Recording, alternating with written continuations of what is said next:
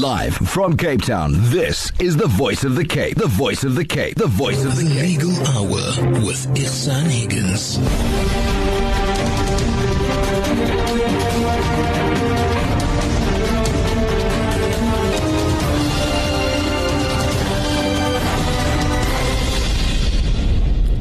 Assalamu alaikum wa rahmatullahi wa here. We got a very, very special lineup this evening, very exciting lineup. And as you all know, during this uh, period of lockdown and COVID 19 um, in the news, you know, we've had programs pertaining to COVID 19 and lockdown for, since the start of lockdown and through the Ramadan as well.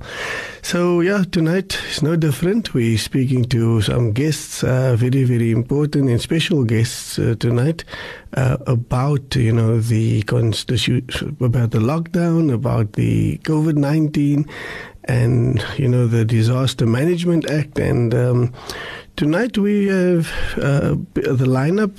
It starts off with uh, none other than former Ambassador Ibrahim Rasool, uh, former Premier of the Western Cape as well. And uh, he's going to be talking us through a whole lot of issues pertaining to the uh, pandemic issues. Assalamu alaikum, uh, Ibrahim. Wa alaikum assalam wa rahmatullahi wa barakatuh, Ihsan, and to all the listeners of the Voice of the Cape. It's Yeah. nice to be on again. Yeah, no, it sounds it's quite strange hearing you on the on, on the line as opposed to sitting here in studio. Um, yeah, uh, the only thing that's looking at me right now, quite weirdly, is um, two bottles of hand sanitizers, and it says and it says the seventy five percent alcohol on each bottle. So I've never thought that I'll ever see the day that I'll be sitting in Voice of the Cape studio looking at alcohol. So. Look, look, I think um, it is better that, that the alcohol goes into the sanitizers than into the people of South Africa. Yeah. I think we have we have a wonderfully um, um, sober nation at this moment, and we have absolutely clean hands. So even in the bad, there is good. Yeah, no, but as I say, it's just weird sitting in this empty room and only alcohol staring at me. But Yeah. coming back to the program, uh, Ibrahim, shukran for, for firstly agreeing to come on this late. I know it's late, uh, and I know you know, but Yusuf does uh, he does us a great service by being on air, you know, um, during the week between nine and eleven. So I've got one of the slots, uh, you know, that I'm that he's kindly offered, you know, to for me to deal with some of these issues. So yeah, uh, it's late, but uh, ons gaan praat oor, oor some serious issues. Um, now, and I, I believe that, that you just came off a conference now on Zoom, uh, uh, commemorating um, um, Malik El-Shabazz, also known as Malcolm X. That So correct? let me let me tell you about being late. Okay. that conference starts at 7 p.m. U.S. time. Okay. It will be 1 a.m. South African time. So I'm still going to be up until probably 2, 3 in the morning on that commemoration. So it's still to come. No, no, I don't know. I, I thought it was South African time, but oh, okay, makes No, sense. no, no, no, no, no, no. That's um, U.S. Eastern time. Okay, um, so anyway. I suggest you, late, you must late. you must must stay up for Fajr. One time. Inshallah, inshallah. Ek weet nie iets tot hy tyd nie. Okay.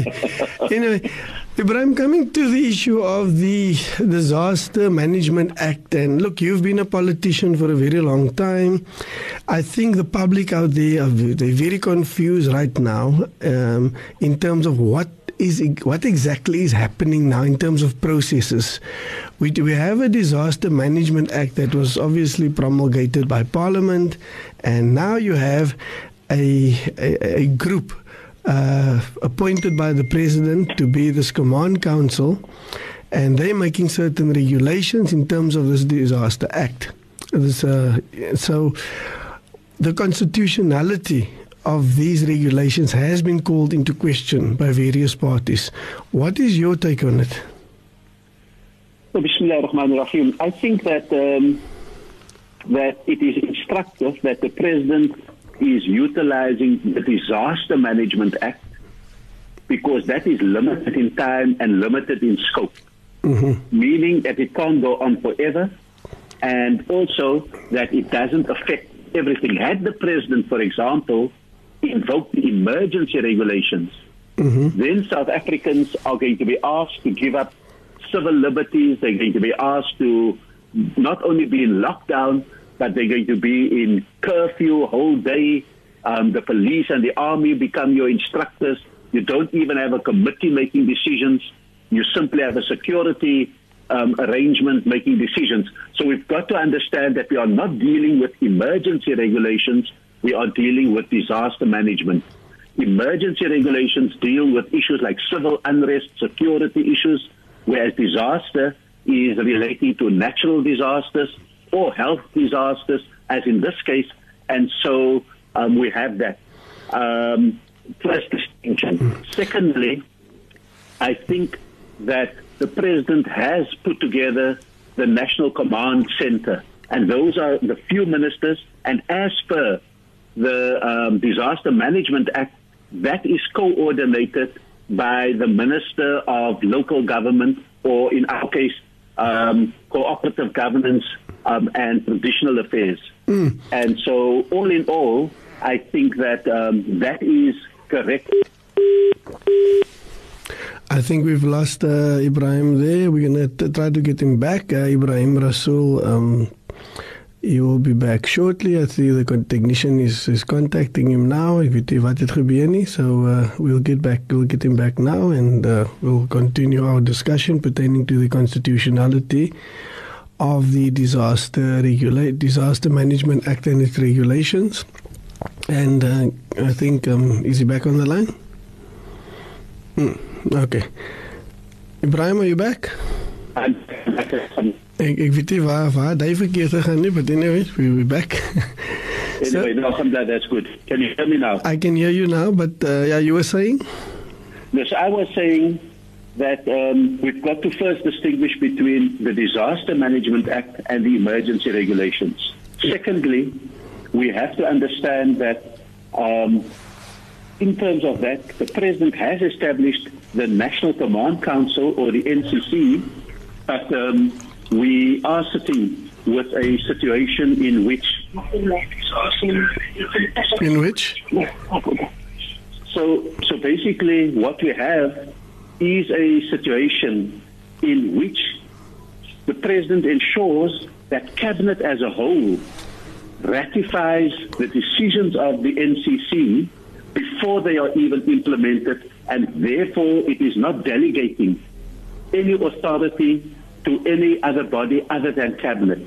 So that I think is the is the second very important um, okay. very important um, consideration that we must bear in mind. Okay, let me just and get it. Yeah, let me just uh, just uh, get it straight. Um, so I think the confusion was, uh, if one read the media and all the hype, was that there was simply the, the, the command council that made decisions that was implemented.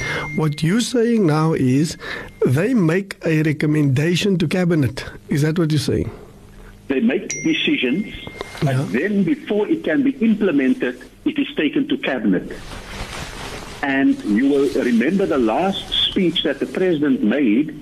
He said, I want to go to level three um, by the end of um, May, but cabinet will now be seized with all the discussions that will go into that decision. Okay. So that is the way in which you ratify the decision of a committee that sits with the crucial ministers leading their clusters. Mm.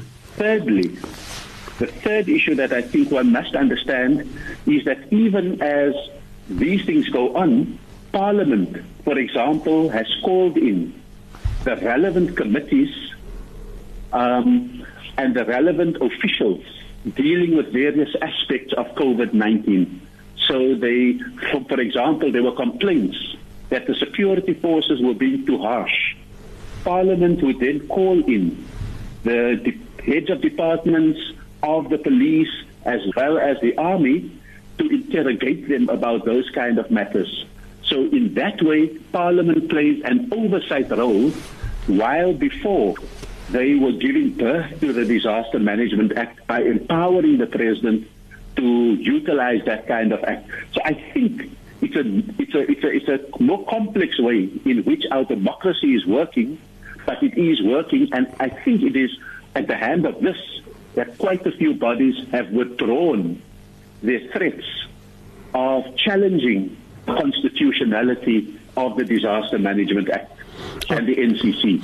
Okay, I think just, just just repeat the part where you say that what, what is the current role of Parliament? Because it almost seems that if, you know if one watches the media, that Parliament is absolutely silent. So can you just repeat the the, the role that Parliament is playing right now? So Parliament plays an oversight role.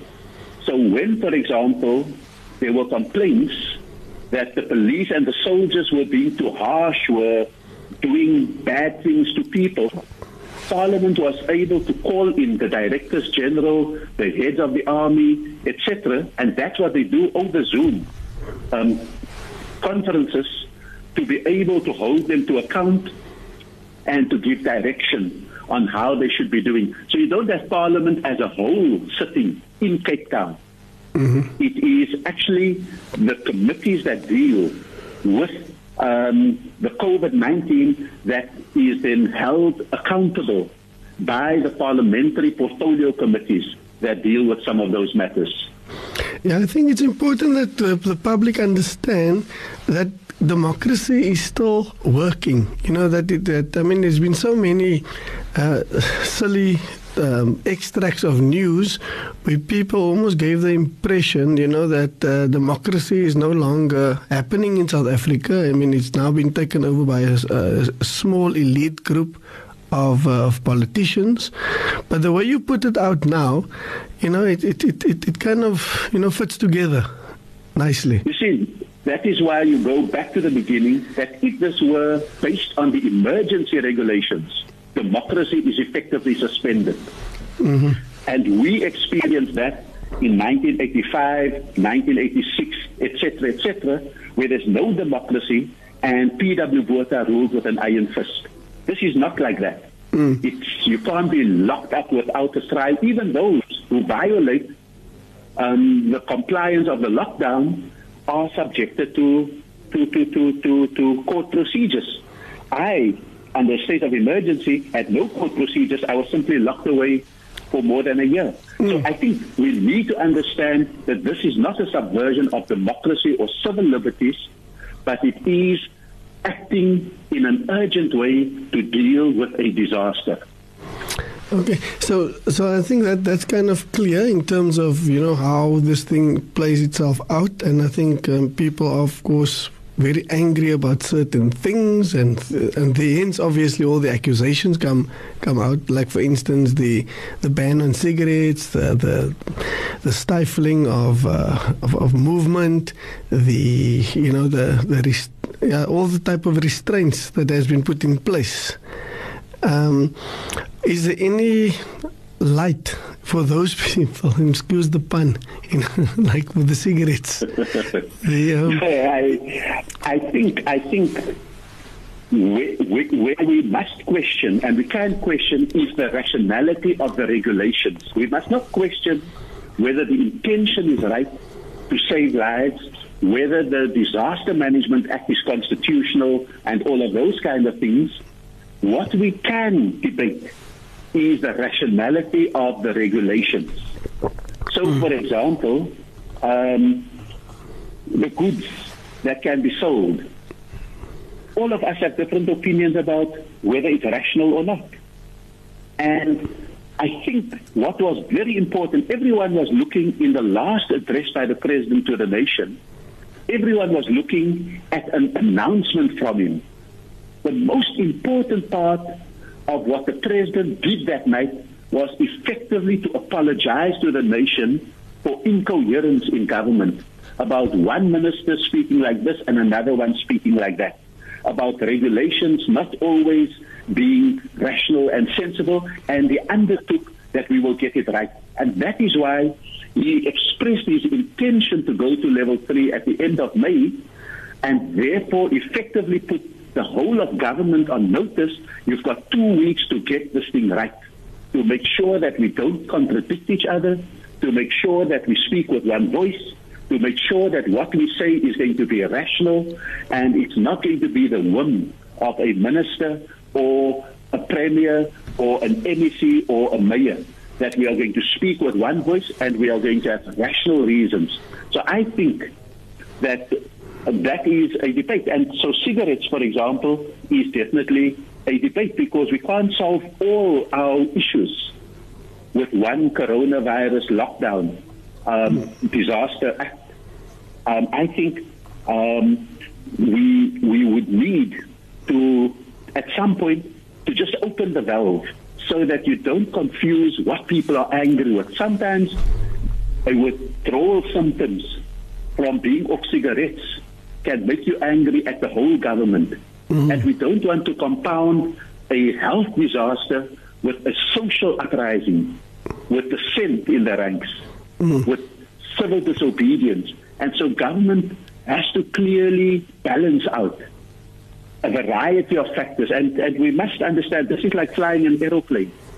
Every button you touch affects another function in the in the aeroplane. So if you say let's lift the lid on cigarettes, cigarettes, for example, is about the health of your respiratory system. If that is weak, you become an even bigger recipient of potential risk for coronavirus. And so you've got to understand you can't just push a button. You've got to weigh up. Okay, if we open up schools, it's okay for the kids, but what about the teachers? You've got to balance out there. If you open up alcohol, for example, the reports across the country is that trauma and emergency units have never been so empty. Mm. On a Friday night, a Saturday, and it's purely related to the fact that alcohol is not being um, utilized. And so, if you fill up trauma and emergency because you open up alcohol, what happens if the wave hits us with COVID and the hospitals are filled with people with stab wounds, with gunshot wounds, wives who have been um, brutalized by their husbands because of alcohol. So you've got to look at all of those kind of differences. I think the same thing. It's not to make opposites of the economy and health, but to harmonize the competing interests of both. And also, Ibrahim, the issue of uh, the, the black market having open for cigarettes. I mean, you see people, some people are even openly advertising 170 Rand a packet of, of cigarettes, which would have cost under normal circumstances about 25 Rand. So, the black market and the policing of that, I mean, surely. Uh, what is your take on that? Well, that's exactly the thing. If you make a regulation, you must have the mechanism to enforce it. And the mechanism, for example, the president made the announcement about 350 rand for unemployed people. But the mechanisms weren't put in place. The intention was good, the regulation was excellent, um, but the ability to dispense the money wasn't thought through. In much the same way on cigarettes. If you're going to make that, don't have unintended consequences. And so I think these are all the things that's going into the wash with government um, so that when we come to a level three situation, we may find a way in which to to deal with a situation where the unintended consequences of a burgeoning black market, a loss of tax revenue for government, um, addicts for cigarettes going crazy, um, all of those things would need to be carefully um, calibrated. So I think when the president says we are going to do things better, it means we are going to look at this aeroplane's dashboard and work a lot more carefully with all the different buttons that are there. We can't just push a button, otherwise the aeroplane nosedives or we lurch to the left or to the right. So I think these are the, the, the, the, the complex art of managing a disaster like this. And then, Ibrahim, there's a big issue which I'm going to obviously we're going to speak about a little bit later with, with Ashraf Mohammed after after I've spoken to you. But maybe you can just comment on it. The, there's currently, you know, on the cards a, a bylaw bylaws that will be implemented or um, enacted very soon by the city of Cape Town. Now, isn't it a, a poor time poor timing on the part of a of, of, of a of a of, of, a local government to to actually open up a process that could potentially criminalize poverty. Can you are, are you familiar with this with this bylaw that is being Yes. being uh, looked No, no, at? I've, I've heard about it. It sounds like an omnibus a bylaw that kills many birds with one stone, and it's disingenuous. For example, to try and and and and smuggle in a whole lot of um, different um, factors in a situation in which people are traumatized because they're losing their jobs, they're having to stay at home. Uh, Muslims can't go to Tarawih, Christians couldn't do Easter, um, Pesach wasn't a thing for Jews, and so when people are are assailed with a whole lot of different um, traumas, you don't and I know in politics there's an adage that says never let a good crisis go to waste. And it seems as if the city of Cape Town is saying this is a crisis, let's pounce on it and let's push through a whole lot of things that we want to do. The city of Cape Town and the Western Cape needs to understand you can't solve in a crisis what you have not been able to sort out in 20 years. Um, and therefore, for example, we can't moan about Khayelitsha not observing social distance when we've not spent all the housing budget to provide more um, housing for people to overcome the overcrowding in places like Ravensmead, Manenberg, Khayelitsha, etc. Because social distance is a relative concept. And in much the same way, the kind of getting street people off the poverty, stopping noise pollution, if it includes, and then we mustn't also um, fall for the trick in which they satisfy us. They say, no, don't worry, your advance will be okay, and then we lose sight of the other infringements on people's right to be on the streets, to to to to, to um, and, and to seek out a livelihood amidst their poverty. So I think this is this is this is not very good. But Ashraf Mohammed, I think, we'll be able to speak much more to the listeners. Yeah, well, but I think we mustn't be divided in this. We must see it as a whole. No, no, definitely, and I, th- and I also think it's a bit short-sighted to actually side with a portion of of the harm that uh, that this this piece of legislation could potentially, uh, you know, cause in the communities. But anyway, that that's for the debate after this, uh, after my my discussion with you. Then, of course, the issue of travel. I mean, you are probably one of the most well-traveled people in the world. So, tell us a little bit about what happens to the future of travel. Look, I think that travel is going to be one of those very difficult situations. Airlines are going under at an alarming rate. Um, there are still countries that allow this kind of travel. The U.S., um, for example, aeroplanes are still flying there. Um, it's limited in other places. It's absent in other places. And it's no wonder that um, you are having those countries that are allowing it having the highest rates of, um, of infections and of deaths.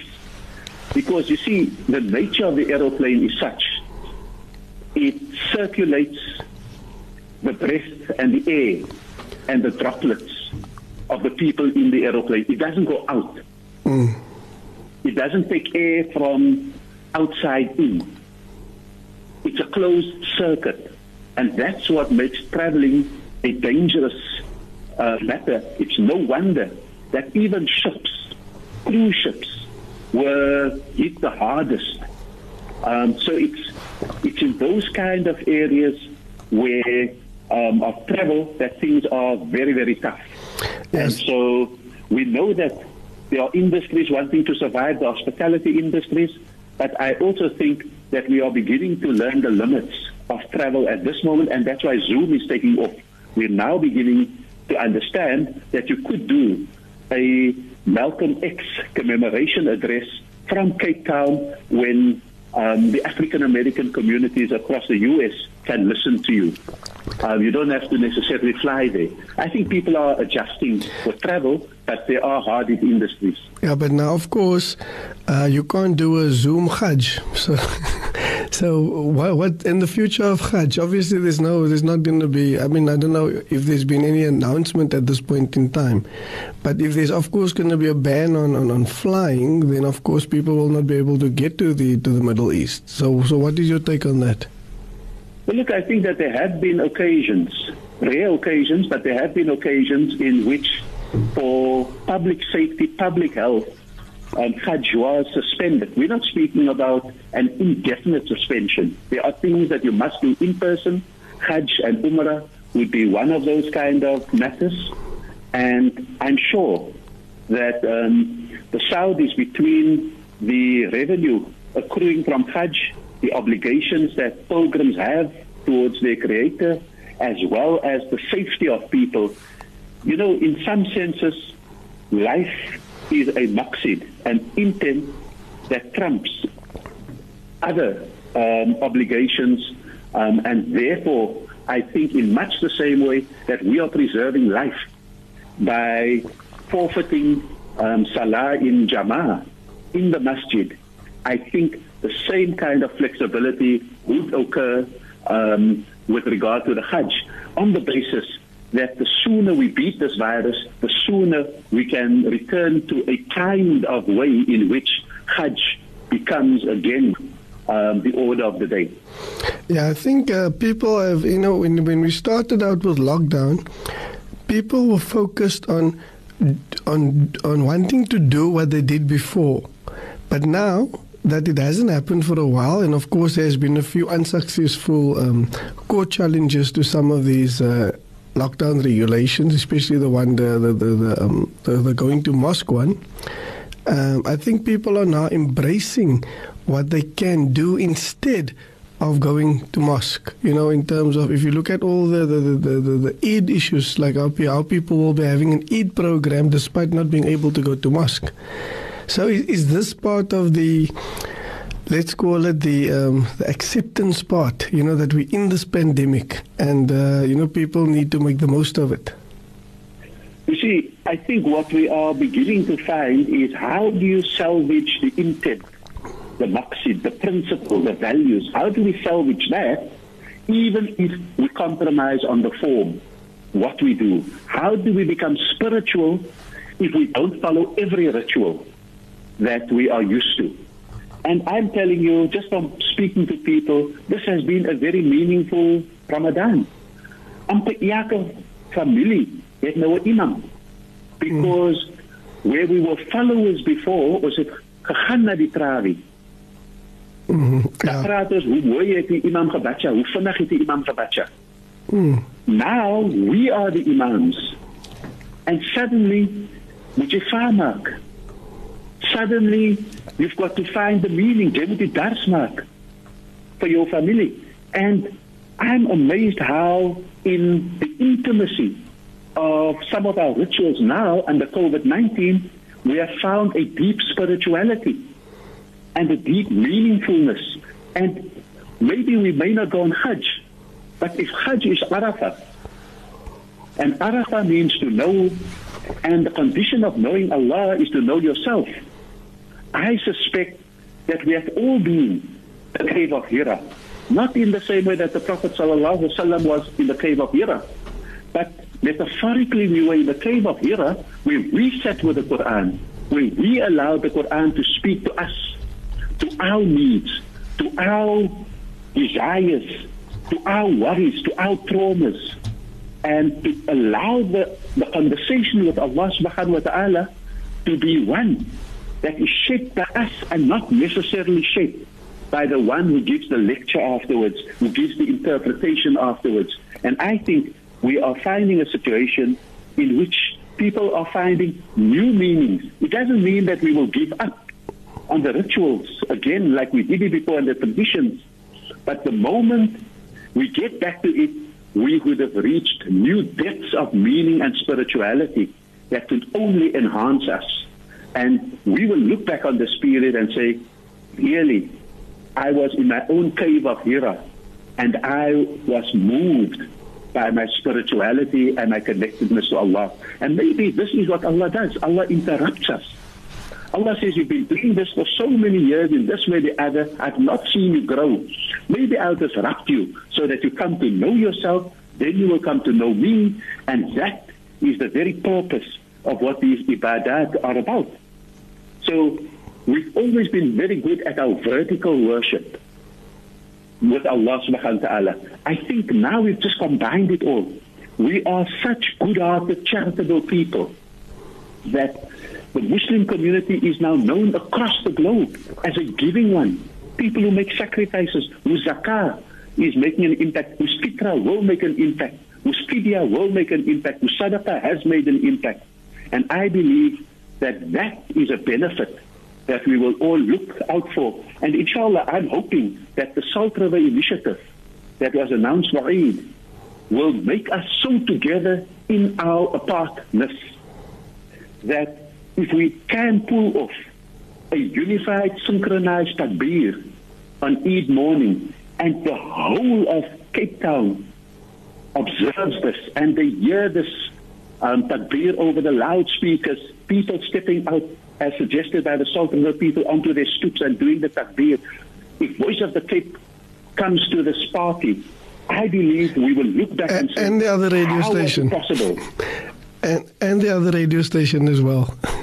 and all the whoever. I think we just need everyone. This can be an aid of healing, of reconciliation, and of unity. Those who have not spoken, um, organizations that have been suspicious of each other can reconcile in a common suffering. Um, those who have the issues with, with COVID, it could be a prayer for, for healing for our home nation, not just for ourselves. And so I think we will find benefits because Allah subhanahu wa ta'ala says to us, sometimes something appears bad to you, but there's good in it. And sometimes the good that we used to do, that there may be have been bad in it, that we became complacent. We became neglectful. We became neglectful of searching for deeper meanings. We did out of habit rather than out of intent. No, brilliant. I think um, we need that type of uh, positive voices. Uh, shukran very much for that uh, uh, that um, in, input in terms of you know the challenges that we face at the moment. So Ibrahim, shukran very much for coming on air this time of the evening also, and uh, we hope to hear your voice very soon, inshallah. Inshallah, inshallah. Wasa. Thank you very much, Ihsan, for this opportunity and to the listeners. Um, and may everyone have a wonderful Eid, inshallah. And, uh, and, and, and may Laylatul Qadr really empower us um, when it hits us at the right time, inshallah. Shukran, shukran. Assalamu alaikum. Wa alaikum assalam wa rahmatullahi wa barakatuh. Live from Cape Town, this is the voice of the Cape. The voice of the Cape. The voice of The the Cape. Legal Hour with Ihsan Higgins.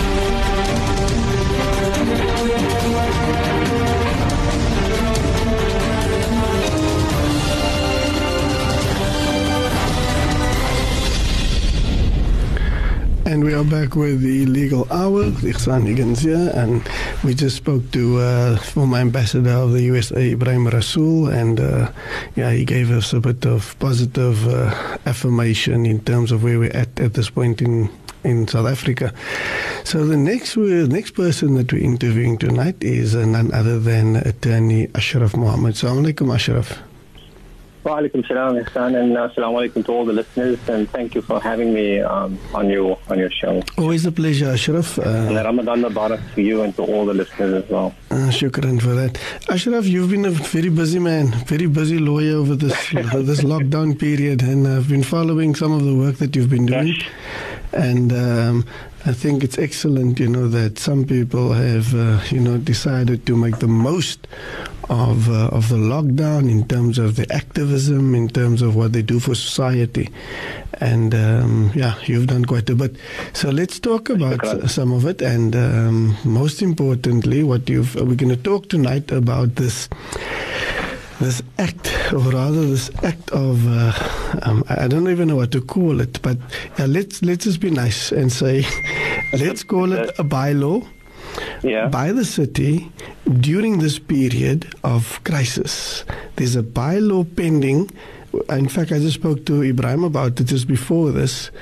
But um, yeah, I think you are obviously in the best position to give us a a comprehensive explanation of the, what this bylaw is about. But maybe before you even talk about what the bylaw is about, you know, that one that's upsetting people so much at this point in time, maybe just give a definition of a bylaw. Oh, the simplest definition, uh, is that a bylaw is a regulation or a rule which is made by a local government, a local authority like a municipality. Uh, but you can also have bylaws made by corporations and companies and so forth. But this, this particular bylaw which we're talking about today is a, is a draft amendment to the bylaw that was approved by the City of Cape Town on the 30th of May 2007. So it's just it's just a definition, a set of rules and regulations. In this case, specifically relating to streets, public places, and the prevention of noise nuisances. Yeah, but now if if this bylaw was passed in 2007, why is it that they're wanting to let's call it even assault the public now? because I mean, just from what I've seen in terms of the, the, the objections from various organizations. Um, I'm sitting here with a, with a document here from Ground Up um, as, as, an NGO. There's Cape Civics Associations, there's Observatory Civic Association. I mean, I'm sitting here with all these um, um documents, you know, from various organizations uh, fighting this thing. So, yeah. Now the question is, why is it that during this period, this period of of, uh, let's say swakkery, you know, people are not working, people, some people are not even getting salaries, so and people don't have time for this type of you know side issues. But this side issue can become a major issue. So maybe just give us a, an overview of what this bylaw seeks to do.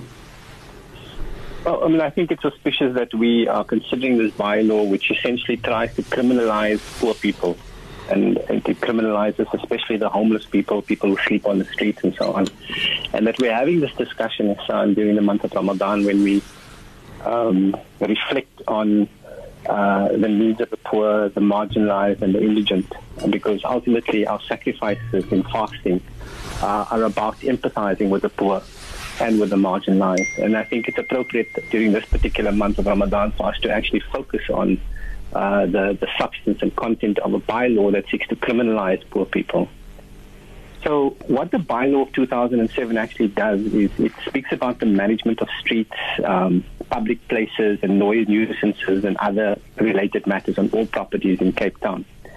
Now, we're talking about public places, we're talking about streets. Noise nuisances often um, relates to uh, examples when people, when, when our masjid, masajid make adhan. Um, there have been numerous complaints, and, and you'll recall the more recent complaint that was lodged against uh, the uh, Muir Street Mosque, mm-hmm. Zinatul Islam Masjid, um, in, uh, in the. That was, I think, last year. Um, they were subjected to uh, a complaint about the making of the adhan. It was around May or June 2019 when a complaint was filed against the Muir Street Masjid. Um, unfortunately, this bylaw doesn't exclude um, um, the ringing of church bells, the making of adhan, etc., etc. So noises are pretty much included in uh, as, as, potentially as nuisances um, and, and regulated under this particular bylaw of 2007. Now, what we're talking about today is a proposed amendment to that bylaw that was passed in 2007.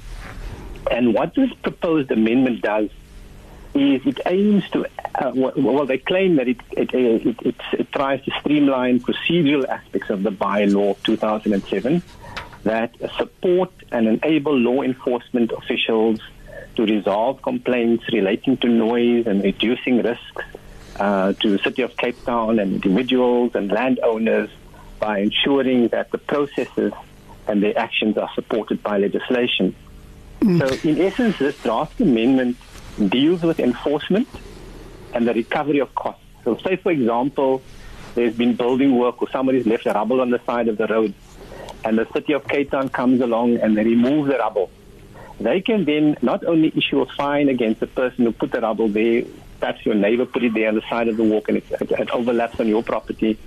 They can also come and uh, uh, you know impose a fine, but also recover costs for removing that rubble, and then ask you to pay for the recovery of the cost. If people are sleeping on the streets and they, um, they their goods have to be moved uh, somewhere else, poor people, homeless people who have nothing to begin with, um, can be fined for sleeping on the street. But in addition to that, for the removal of their goods, they can also, uh, the City of Cape Town would want to recover costs under this particular draft amendment of the bylaw. But it goes further than that, Ihsan. Mm-hmm. It, it gives uh, law enforcement officials extensive powers of inspections, instructions to, you know, give them their power to just instruct people to leave places and so forth. Uh, there's an issue about compliance notices. And, and the, it speaks about authorizing officials, but doesn't define who the authorizing official is or where they get the authority from and so on but it just allows them to have extensive powers that are way above and ab- beyond what even the South African Police Service has. Can you believe this? Now, Ashraf, just before we go more into the, the substantive issues, let's just go back to the procedural issue quickly. Now, Yeah. The constitution of this country gives, obviously, that's the, the, the, the mother document. You know, all laws derive from there. Of course, it, get, it, it, it gets tested, you know, whether it's compliant with, uh, with natural law, with all types of, uh, you know, laws. And then, of course, all legislation gets made by Parliament. There's a whole lot of processes involved. There's public participation. There's white papers. There's green papers. There's all these things. Now, what's the point of having a constitution that guarantees certain rights? And along comes a municipality, a local government, and then simply makes a bylaw that overrides what what, what constitution what what what the Constitution basically guarantees. For instance, freedom of movement. I mean, you say that uh, some official can just tell you to move along.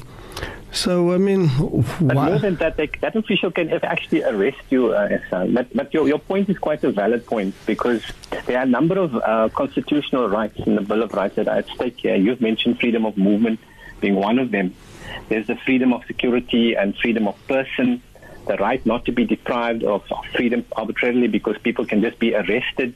If um, they could, you can have your cell phone snatched away by a law enforcement official and impounded under this particular amendment to the bylaw um, because the law enforcement official simply deems, who has a wide discretion, uh, sees it as, as some kind of um, a threat to an act of, of, of, of, um, unlawfulness or breach of the bylaw. So there are a number of constitutional issues, but the point I think that you want uh, you're getting at, Ihsan, is that a bylaw does not trump the Constitution. The Constitution is the supreme law of the land. The rights and the freedoms that people enjoy ultimately trump all the other uh, powers and functions that police officials even have under the uh, under the law. And so this bylaw cannot come along and try to do what, um, uh, you, you know, try to take away the rights that are in the Constitution or in the, for example, the Criminal Procedure Act by giving law enforcement officials extra powers of search and seizure, uh, impounding property, um, instructing people to just move, etc., etc. Um, the Constitution remains the supreme law. Okay, Ashraf, can if, if you don't mind, we're just going to break now for news Okay. and Janaza notes. So if, if it's possible, then the technician can call you back rather for for the last uh, segment of, of, of this interview. Shukran. Shukran, uh, Ashraf. We'll speak to you.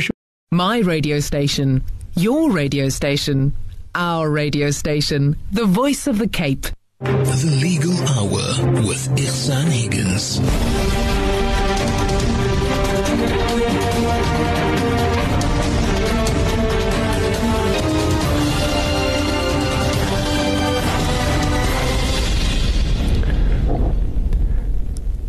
And we are back with the um, legal hour. And uh, I just want to check if Ashraf is back on the line. So, alaikum, Ashraf, you back with us? Alaikum salam, Yes, thank you very much. I'm back. Uh, Okay, shukran for, for coming uh, back online. Ek weet is laat. And um, yeah, let's, let's continue with this bylaw discussion. Uh, the bylaw that uh, conflates a number of issues um, and is extremely broad.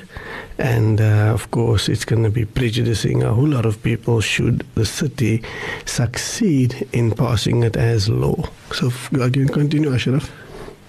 Yes, so, so I mean, I think just to pick up on the thread um, that you raised earlier around the constitutional rights and so on, and, and I, I basically, in my submission on behalf of the National Association of Democratic Lawyers, uh, focused on five particular rights that I thought was, was, was in breach. But of course, there are a whole range of other rights that are also uh, in jeopardy. Uh, um, the one being uh, security and freedom of person, which is in Section 12 of the Constitution.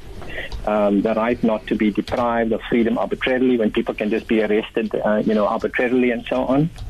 And in the city of Cape Town, under that particular, um, you know, with that dispensation, they can simply impose a punishment um, and they can determine the manner that the punishment is enforced. So law enforcement officials have got a wide discretion to be able to decide what uh, to impose punishments and, and how that punishment must be enforced. But I think the, the, the, the, real concerning thing is that they can impose fines and that the imposition of a fine um, is a form of punishment rather than ser- serving a regulatory purpose. You know, with bylaws, bylaws must, must regulate uh, mm-hmm. uh, uh, conduct of people. But what this particular uh, amendment does is it actually allows them to impose uh, a fine, which is a form of punishment. So it goes way beyond what the, the regulatory scope actually allows for in, in, in the normal course. And that's quite problematic, son. Okay. Um, and so, so if there's a duty on the city of Cape Town to manage spaces, and, and, and for example, if there's trees overhanging people's yards, and people are putting um, their washing on the line, on, on the on the boundary fence, for example, or the main road or whatever, then law enforcement officials can come along and simply impound the clothes that are hanging on the washing uh, on on the on the fence. Um, you know, people live in close proximity, especially in, in, in on the Cape Flats, and and they use the, the little space that they have to the maximum. So you'll find that uh, the lady may do the washing today, and she may just hang her washing on the on the on the boundary fence.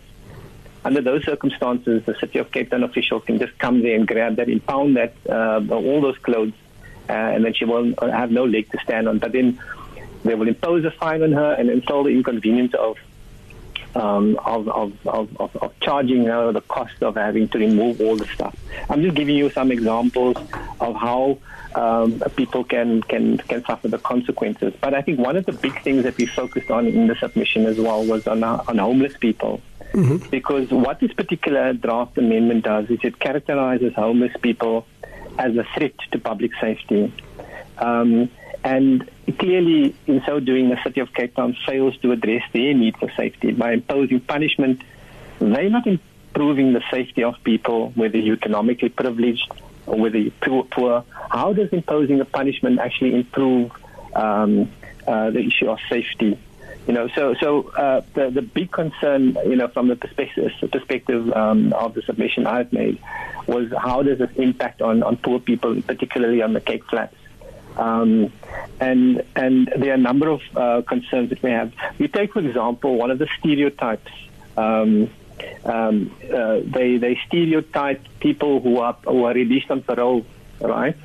And they stereo they stereotype immigrants and they basically say, and I mean, this is this is um, a statement that was released. Um, I'm just trying to find the statement now that was released by J.P. Smith and um, a, a, guy called Zahid um, um, Badroodien. Mm-hmm. Uh, they they actually released a, a statement saying it's okay to issue fines um, and they stereotype people who are released on parole who may find themselves in the street with no uh, nowhere to go and sleep, even immigrants and so forth that may, may, may be left homeless and without any shelter. The problem with stereotyping is that they, you know, people who are forced to seek, uh, sleep on the streets, if they stereotype, they not, they don't have a choice to sleep on the streets. People don't simply decide today I'm going to sleep on the street. It's not a decision also that uh, sleeping on the street can cause harm to other people. Um, um, it's what people do to survive, you know. And for, for that kind of thing to be criminalized is quite problematic, Ihsan. Um, yeah. You, you, okay. No, no, definitely, Ashraf. I think um, the the, the, basically what this what what it looks like, and I'm check and I'm checking with you is is this not just sorting out the the symptoms of the real problem, and the real problem is poverty and homelessness. And of the, course, the real the, exactly the, the real the, the, real problem is housing is the housing shortage. Yeah. And, and and I think your point is that there's something perhaps sinister that underlies this particular draft amendment to the bylaw, especially when you consider the timing of it. And I think you raised that right at the beginning. Why now? Hmm. When the main when the parent bylaw was passed in 2007, why during the period of COVID 19 lockdown um, do they then introduce this bylaw and they open it up for public comment between the 17th of April in the midst of a lockdown and the 17th of May? And not just any lockdown, a hard lockdown. A hard lockdown, where we- exactly. Yeah. So, so look, uh, I mean, Ashraf, I just want to uh, read quickly the, the, the disclaimer here that the views expressed in this program is not the views of the Voice of the Cape, is management or staff. I'm required by law to do that, so I'm doing it. Um, but now I want you to tell me about there has been certain organizations you know, that actually focused on very narrow issues pertaining to this bylaw. And it almost then gives the impression if there's agreement by the city on narrow issues that they are okay with a broader issue. Yes, no, no. I, I think you're probably referring to the controversy that uh, erupted over the last couple of days um, involving the Muslim Judicial Council, Yes. and uh, which involved a meeting between the MJC and the City of Cape Town on the 30th of April. So, Ihsan, that particular issue, that controversy was, was, was basically underscored by the fact that this, the MJC, when they saw the draft amended bylaw, they were obviously concerned and they sent in a question to the city of Cape Town seeking clarity um, in relation to this concern because uh, obviously um, this concern affects a number of the masajid in, in, in the city of Cape Town. And the question they posed to the city was, will the amendments to the current bylaw, which is in particular section 22 of the bylaw, affect the adhan or the call to prayer rendered from our masajid five times a day? What the city of Cape Town then did they deployed two councillors. The one person is the chairperson of the Safety and Security Portfolio Committee, a councillor Mzwakhe Nqavashe, and councillor Aslam Kasim. I don't know these individuals, Ihsan. I don't hold a brief for them, but they apparently met with the MJC on the 30th of April. Um, and obviously it was called a day instance. Um, and, and it was basically in response to the question that the MJC had posed to them around how this particular um, draft amendment would affect the adhan rendered from the masajid five times a day. Okay, But then what happened was they clarified that that it doesn't affect the bylaw. They gave certain verbal undertakings that in terms of their interpretation it doesn't affect the adhan, and then they agreed to issue a joint statement.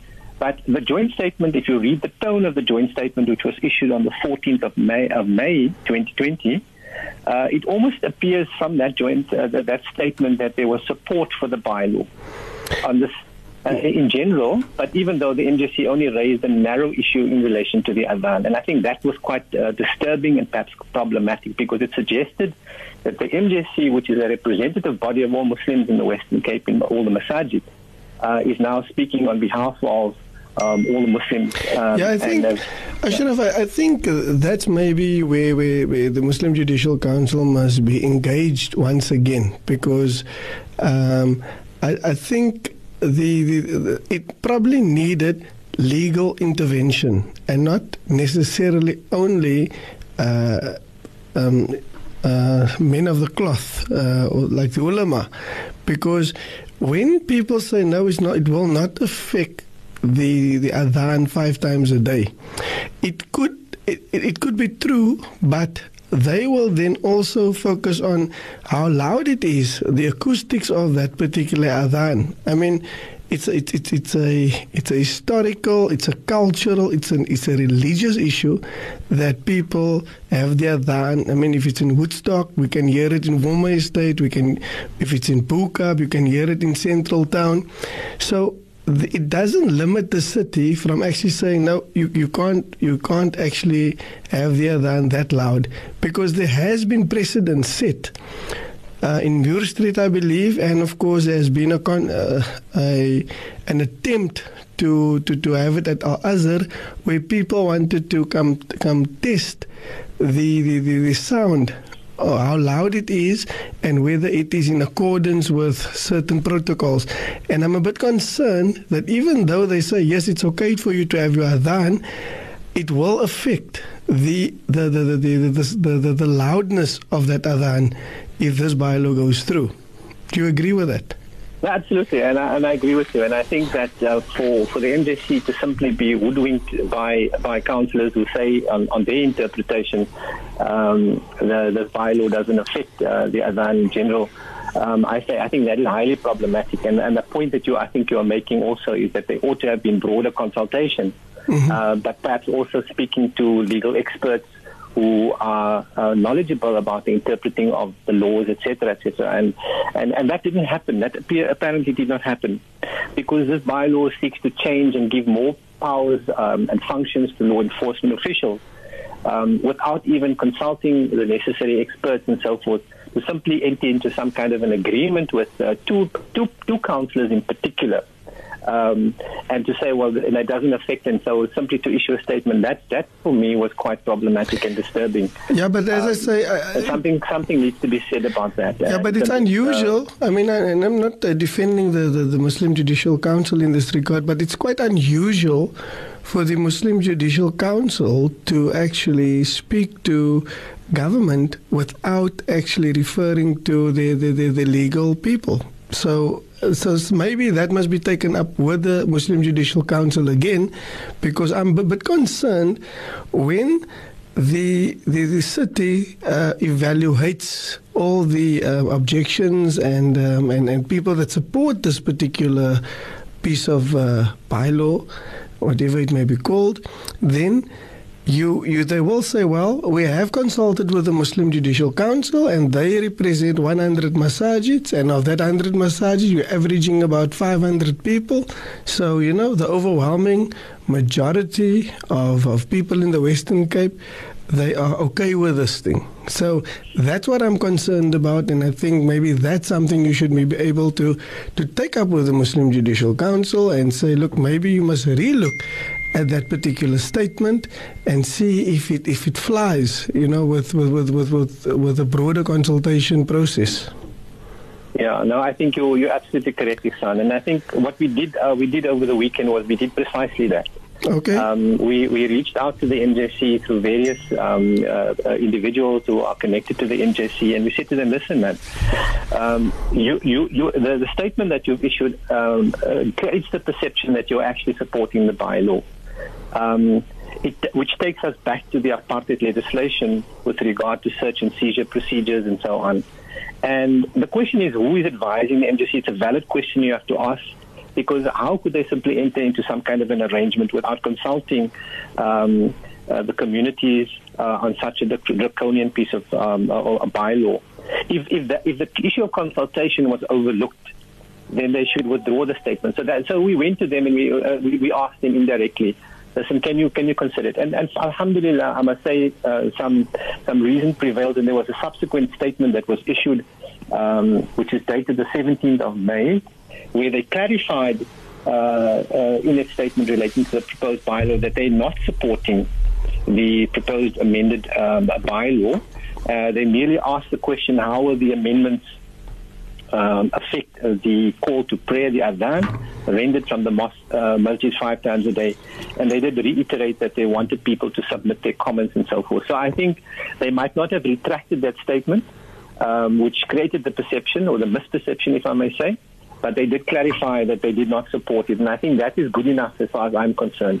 No. That that some people within the, the leadership in the MJC are actually listening but I think the mistake, I think you point to the fact that the mistake ought not to have happened in the first place mm. if uh, if there was adequate consultation with the appropriate people and the experts and the lawyers and so forth. Yeah, but you know what, Ashraf, we're in the, we're in the month of mercy. So maybe, you know, we, you know, there, there, there's room for error, you know, and of course, uh, rectification of error. Are you if, are you saying that people were hungry when they made that decision?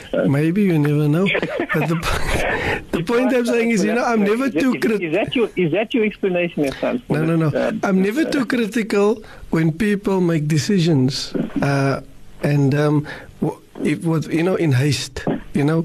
So you must basically understand maybe why the why it was done and once you understand it you could and if there is still you know doubt then you must basically you know look at how you're going to fix this problem. And i think it's a fixable problem because no, um, the legislation has not been approved yet so, you're absolutely correct, and we have to give them the benefit. We don't have the explanation as to how it came about, and certainly the fact that they were able to revisit this and clarify the position does does mean that people are listening and they are taking this quite seriously. So I think your point is quite valid. And we, that, we don't we don't judge people harshly. I mean, yeah, and then of course there's, there's uh, I just want people to, to understand. And let's give maybe a simple example. Besides the issue of adhan, I mean, if you look at how people make salah on a, at a Juma on a Friday, if I just look at the town area, if I look at uh, the, the, the Azhar Masjid in District 6, and if you look at the um, the Long Street Masjid in, in the CBD,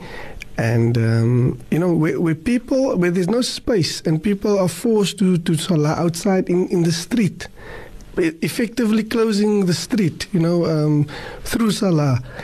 So that that's a type of activity that will not be, be allowed or tolerated via if, if this particular bylaw is actually approved. Because then, of course, the, the, the officials, as you mentioned earlier, they will simply be able to to invoke their so-called powers. Is, is that yeah. correct? I, I, think you're correct, and I think the example of people making salah, for example, in uh, in, in the CBD um, uh, that's often the practice uh, in other mosques as well. People, there's an overflow of people that, um, because the mosques are not big enough to accommodate people doing Jummah or, or for Eid Salah, for example. And and the, you know the concern that one has is that you have a meeting between the MJC and two particular councillors, politicians. They come to an understanding on their interpretation that this is what the bylaw means. It doesn't affect the Azan or that kind of scenario that you're talking about, or of accommodating people on the, the overspilling from the mosque onto the streets.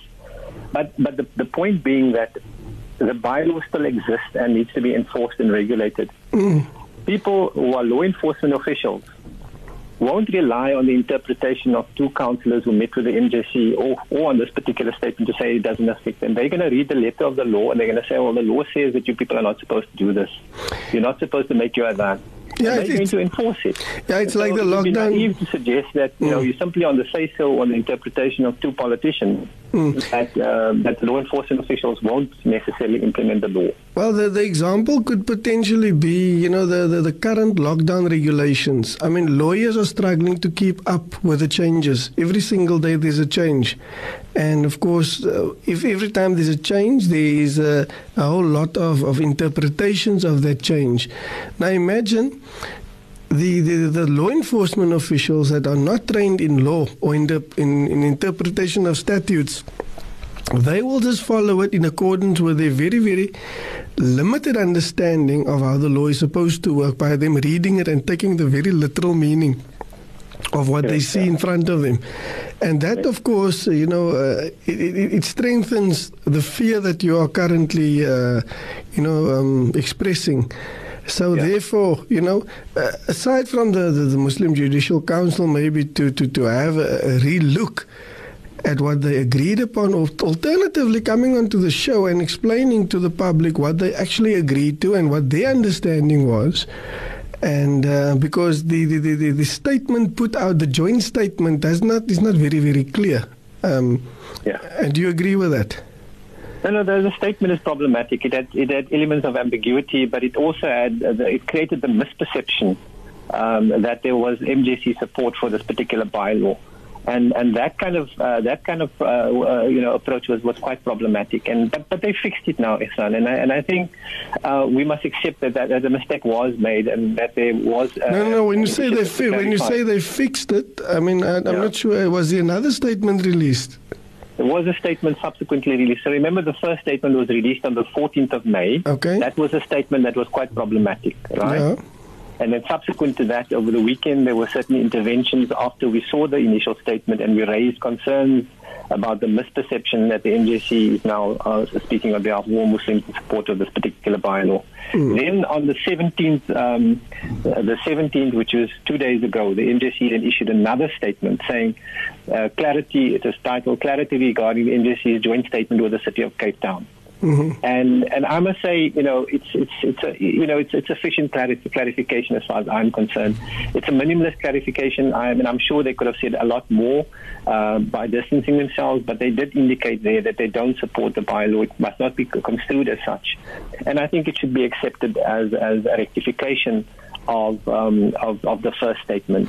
Yeah, I think um, it will be very useful then to, to have the MJC on, on, on Voice of the Cape just giving us uh, an account of an it. Explanation. And, and, uh, and I think that will suffice if uh, if at the end of it, you know, as long as as, as the the the, the, um, the intention uh, to actually challenge certain even the, the, the whole um, bylaw, you know, if, if it prejudices anybody, especially the poor of this uh, and the homeless, because I think that uh, by, by supporting a bylaw that prejudices the poor and the homeless, uh, that flies in the face of everything that we are about as a community.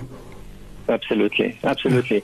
And I think I think you know you know in the submission that I've made also is that besides focusing on the homeless and the impact of this bylaw on the homeless, what what we've also considered is the relationship that exists between the city that the the, the, city of Cape Town has in regulating public spaces uh, and its decision to use criminal investigative techniques of search and seizure. Um, so that relationship needed to be needed to be unpacked, and I think that. Um, if organizations like the MJC had been had spoken to lawyers, they would have been made aware that there are um, there are these inconsistencies um, and these relationships that exist. But you know, so so so clearly the, the, the, there are a number of pitfalls and and and, and mine, you know, uh, sort of like. Um, uh, problematic areas in the draft law. It's not just about the Adhan, and I think that's the point that I want to bring across. Mm. Uh, and to take a narrow view to say we're only concerned with the Adhan, uh, when they know that they represent, um, you know, um, people in the poor communities on the Cape Flats and so forth who are going to be impacted. Or was a very perhaps a, a short-sighted uh, view, and and I think your invitation to the industry to come on, on, on air and to explain is a, is a is a good one.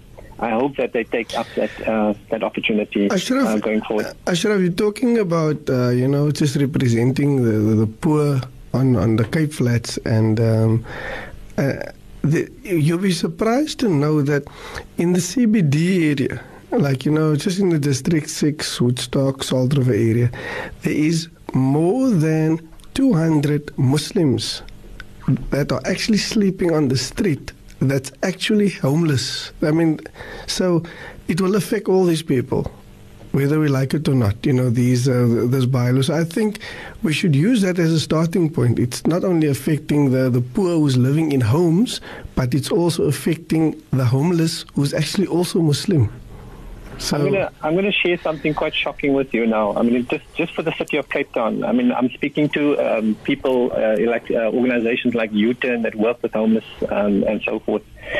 On their statistics that they provided, they're saying that there are approximately 2,500 shelter beds within the city. In other words, the Haven Night Shelter and, and others, mm-hmm. other, uh, other institutions are able to take take in 2,500 people. But on any given moment, there are about 6,000 uh, homeless street people in the city, mm. which means that there's a shortage. It means that they, people don't have a choice. There will always be people on the street for as long as there are not insufficient beds. And when you talk about 200 Muslim people in that in that area that you're talking about, Woodstock and so on, I, I would actually uh, venture to say, you know, that it's the numbers are, are, much higher if you look across the Cape Flats, uh, Ihsan. Mm. Uh, but those those um, those statistics are actually quite quite shocking. But the point I want to also make is that criminalizing homeless, homelessness uh, through bylaws such as this, where people if they lack money and employment, and, and that is the reason for being on the street. Giving someone a criminal record makes it even harder for them to get a job. Yeah, they will become trauma, unemployable. Trauma, yeah. Exactly. If trauma and abuse is the reason why people are on the street, the anxiety and trauma faced of receiving a fine and then being taken to court makes it even harder to work with someone rehabilitatively. So you can't rehabilitate people, rehabilitate, rehabilitate people like that. Mm. Finding people who have no job, who have no money, and no means to pay is completely counterintuitive, uh. Mm. And so the underlying premise of this bylaw is quite problematic because of the punishment that it imposes. Mm. Now, okay, excellent. Thank you, Shukran, very much, Ashraf, for your for the insight into this bylaw. I think uh, this is still a debate that must be carried through, uh, you know, uh, on many forums, and of course, on uh, the radio station. will obviously keep a very, very close eye on this uh, bylaw. And uh, yeah, shukran for, for, for honoring us with uh, with your presence tonight on air. Shuk- shukran to you and Ramadan and uh, Eid Mubarak to all the listeners and uh, may, may Allah uh, guide and protect us for the remaining days of, of, uh, of Ramadan and may we benefit from uh, Laylatul Qadr inshallah and Allah accept all our du'as inshallah. Shukran to you for hosting me. Assalamu alaikum. Alaikum salam. My radio station, your radio station, our radio station, the voice of the Cape. The Legal Hour with Ihsan Higgins.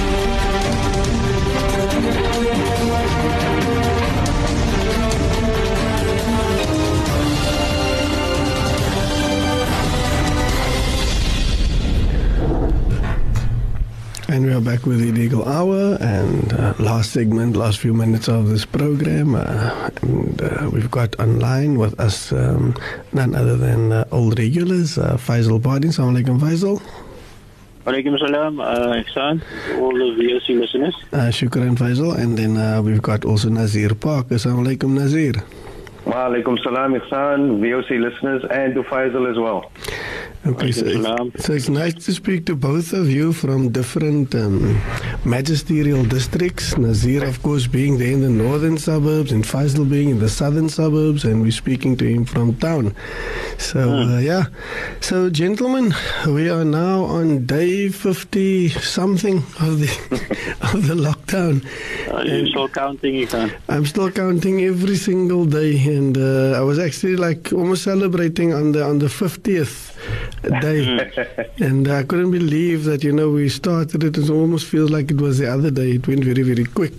So, um, but in any case.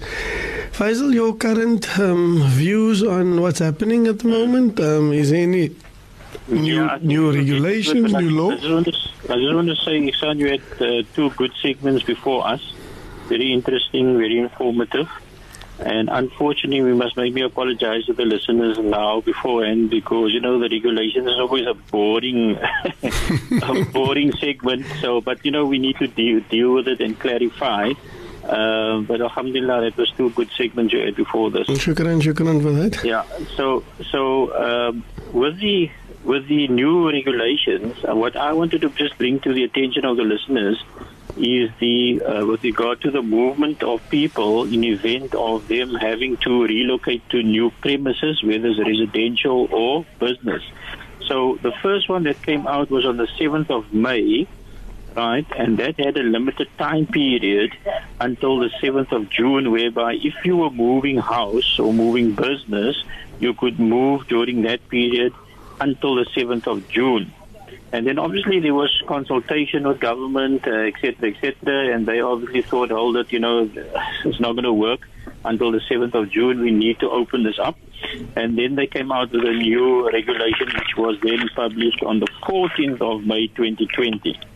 So what it basically means is that if you need to move house because your lease ended, you need to then vacate and move to a new premises, or you bought a premises or property and the transfer took place and you now need to move into your new property that you purchased. Um, this regulations give you the right to move yourself and your furniture, pictures, etc. Not pictures, sorry, it's furniture and your goods with you, um, so long that you have a valid permit with you.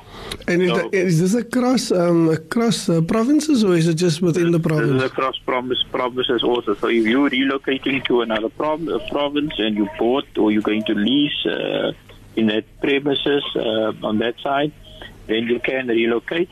Uh, but you need to go to your local police station, and then when you go to your local police station, And I just want to mention and talk about this form that you need to get the police to, to sign and stamp, which is called Form 1 under Direction 3B. Mm-hmm. So that is the permit that we're talking about. So your details will be filled in in this permit, where you, um, you know, where you're currently residing and where you're going to be moving to, and also who's helping you to move, whether it's a family friend or whether it is a, a removal service.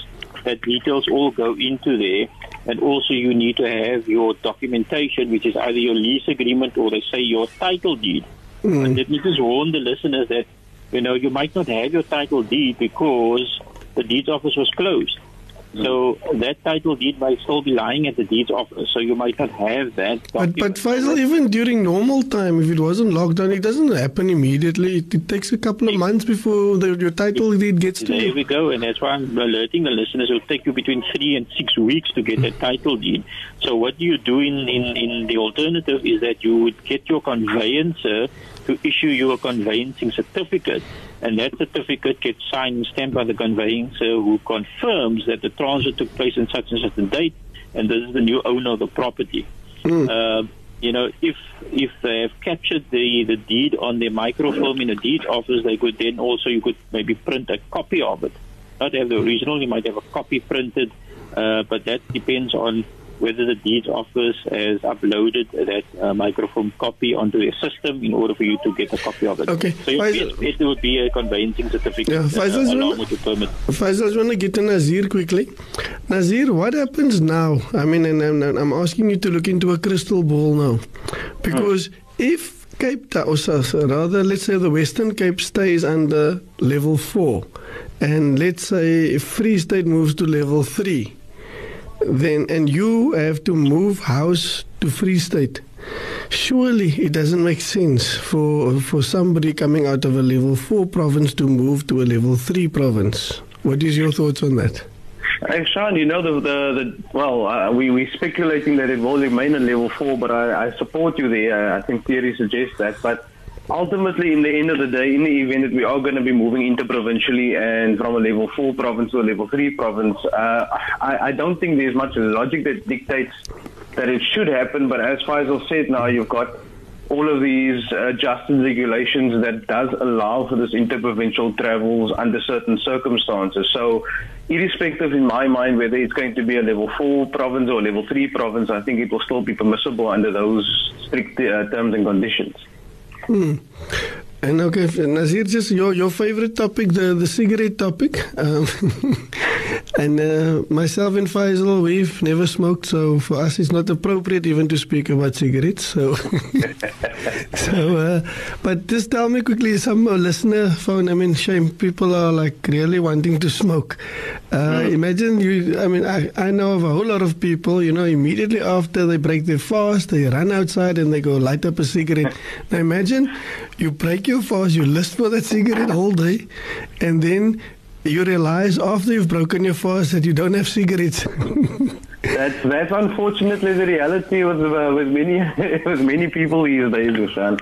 Unfortunately, with regard to the cigarette scenario, there doesn't seem to be much clarification from uh, either the tobacco manufacturers or from the government at this point in time. It, the the ban very much remains intact.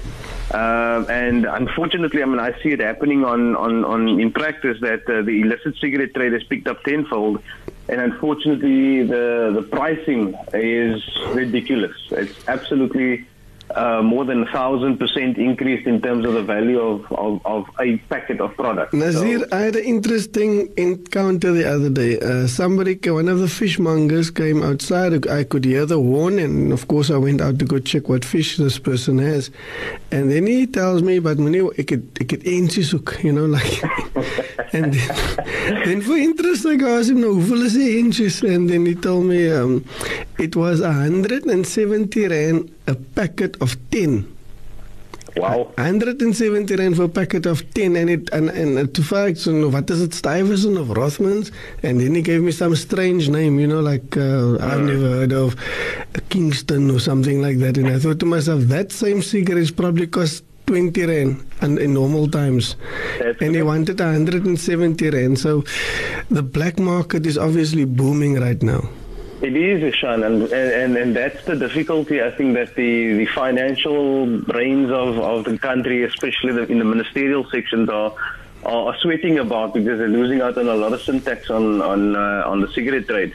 Mm. And unfortunately, I, I, I, might, I stand to be corrected. I know that there was a tentative date for the 26th of May for the uh, application brought by the cigarette manufacturers to, to finalize that uh, particular aspect for the lifting of the ban, albeit I'm not sure whether that date is secured or whether they've just uh, amended their timelines for the hearing of the matter. But mm. the, the application hasn't been abandoned at this point in time. It's still very much intact. Yeah.